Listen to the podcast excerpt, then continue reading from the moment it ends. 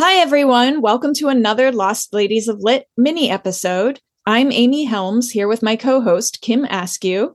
Hey, everyone. Today's episode will touch on the renowned Yaddo artist colony and the bittersweet story of the woman who envisioned this sylvan retreat on 400 acres in Saratoga Springs, New York. Since its inception in 1926, huge names in American literature have spent time as artists in residence at Yaddo, including important women writers like Eudora Welty, Flannery O'Connor, Patricia Highsmith, Katherine Anne Porter, Carson McCullers, Sylvia Plath, and Alice Walker. The poet Lola Ridge, whom we discussed in a previous episode, was invited to stay and work at Yaddo on two separate occasions. It remains today a prestigious retreat for writers, visual and performance artists, composers, and filmmakers. At any given time throughout the year, you'll find about 26 to 30 artists in residence staying at this gorgeous Gilded Age mansion. Well, actually, you won't find them because their privacy while at Yaddo is sacrosanct. Yes, the only public access to Yaddo is via the estate's beautifully manicured grounds. The property features fountains, rose gardens, and marble statues, and it's all maintained by local volunteers. It looks so gorgeous. The house itself features stained glass by Louis Comfort Tiffany and an all white room called the Tower Room that looks like the inside of a cathedral. That's the room where Truman Capote wrote his first novel. Amy, we need to go check out these gardens. This is another addition to our very long literary vacation bucket list that we have going. I know. I really want to go. It's funny. Mike's aunt lives in Saratoga Springs. So she goes to the Yaddo Gardens all the time. And Kim, she extended an invitation anytime we wanted to. We could go stay at her house and uh, hit up the Yaddo grounds. Okay, let's take her up on that for sure. Um, although I should warn you, the grounds and the mansion at Yaddo are purported to be haunted. There are lots of anecdotes about spectral sightings on the property. Ooh, that actually makes me want to go more, even more. I know, right? Legend has it that long before Yaddo existed, Edgar Allan Poe got the inspiration for The Raven while staying at a fishing camp located on this same property. And when you hear the story of the woman who founded Yaddo, you might actually get some unexpected shivers up your spine. Okay, so let's hear it. Who was this woman and why did she want to establish this community for artists? Well, her name was Katrina Trask. She was the wife of financier and philanthropist Spencer Trask. And while he was off making his fortune investing in railroads and electric companies, she dabbled in writing. She was a poet and playwright, and she also liked to host literary salons. So, this couple, Katrina and Spencer, moved to the 400 acre estate right after the death of their first son. He had died of meningitis just before his fifth birthday. Originally, the property had a rundown Queen Anne style mansion. The Trask's surviving child, Christina, suggested to her parents that they name the place Yaddo because it sounds like shadow, but it's not going to be a shadow. So clearly, the whole family was in need of an escape from their gloomy, grief stricken days and kind of hoped that this could be a place for emotional healing, right? So for six years, the family did have very idyllic days at Yaddo. A second son was born in 1884, but then in 1888, tragedy struck again. The Trask's two children, little Christina included, ended up dying from diphtheria. So the couple had one more child, a daughter, the following year, but she died too a few days after her birth. Oh my God, this is so tragic. Oh, oh, this is awful. Yeah, I can't imagine. I can't even think of it. Yeah. But to make matters worse, about a year later in 1891, the mansion at Yaddo burned completely to the ground. This happened while Spencer was seriously ill with pneumonia at their Brooklyn home. Um, he recovered from that illness, and the couple was determined to rebuild, which they did. They built a 55 room mansion featuring a Tiffany mosaic over the hearth with the image of a phoenix and an inscription in Latin, which translates to Unconquered by flame, I, Yaddo, am reborn for peace. Wow, they seem really amazing. Yeah. So, in their new home, the Trasks continue to host literary salons and artist friends. But with no heirs to speak of, they continually wondered what would become of their estate when they were gone. To whom would they bequeath the property and their fortune? They had this idea then to create an artist retreat. It was originally Katrina's idea, right? Yes. And you could say that it might have even been a spiritual or ghostly nudge that led her to this idea. Because one day she and her husband were walking through the woods on the property when she said she felt an unseen hand laid upon me, an unheard voice calling to me. And then she could suddenly visualize in that moment men and women wandering the gardens, sitting under trees, creating. And she knew this is what we're going to do with the house we're going to make it an artist colony. And of course, both Katrina and Spencer were big supporters of the arts. They saw creative minds as vital contributors to society and sort of as an antidote to the many troubles that were brought about by capitalism. And who knows, maybe there was a little bit of guilt there. You know, they had so much money, spread the wealth kind of thing. Um, Katrina felt strongly that artists needed to be able to have a quiet place to focus in a peaceful environment without needing to worry about money. That's for sure. Um, but I love that she took something that for her must have been associated with a lot of heartbreak and she ended up transforming it into such an inspirational place from which great art, new life, basically, in a sense, could spring.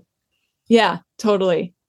Um, so, more tragedy, though, in her future. Nine years after working towards this vision to create Yaddo, the artist's colony, Spencer was killed in a train accident.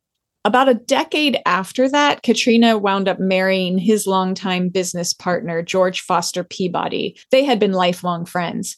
But then Katrina passed away from heart disease about a year after that marriage. So Peabody wanted to make sure to continue carrying out her vision. And he did so with the help of Yaddo's first executive director, a woman named Elizabeth Ames. Now, she was also very pivotal in the origins of Yaddo. For the next 45 years, she went on to have a huge impact on American letters because she's the one who basically decided which artists to extend invitations to. And that list is pretty incredible. So, in addition to the names we've already mentioned in this episode, there were people like Aaron Copland, Dorothy Parker, Leonard Bernstein, James Baldwin, Philip Roth, Elizabeth Hardwick, John Cheever, Saul Bellow, David Foster Wallace, Laurie Anderson, and Jonathan Franzen. They all spent time at Yaddo. According to the Foundation's website, collectively, Yaddo artists have won 81 Pulitzer Prizes, 31 MacArthur Fellowships, 69 National Book Awards, and a Nobel Prize. Wow. It's like a genius factory. Totally. Um, so I found so many great stories about Yaddo from a book that was edited by Micki McGee. It's called Yaddo Making American Culture. It's almost like a coffee table book. It's got tons of amazing pictures in it. I suggest you check it out if you're interested in taking a deeper dive. And those ghost stories that we mentioned at the top of the show, I'm sure you want to know more about that, right, Kim? Yeah. Oh, yeah, for sure. okay. so there are many anecdotes of people seeing ghostly figures both in the main house and around the property. For starters, you know, there's paintings of the Trasks on the walls still, and a lot of their possessions, their furniture, um, knickknacks, things like that, are still in the mansion, and that kind of adds to the mystique you used to be able to actually take ghost tours of the garden. So I guess there's enough lore there to make up a docent led tour at the very least. Mm-hmm. You know, there's enough uh, anecdotes there. Apparently, one area of the gardens where people seem to think they've sensed spirits are around these four marble statues called the Four Seasons. They've been on the property for more than 100 years.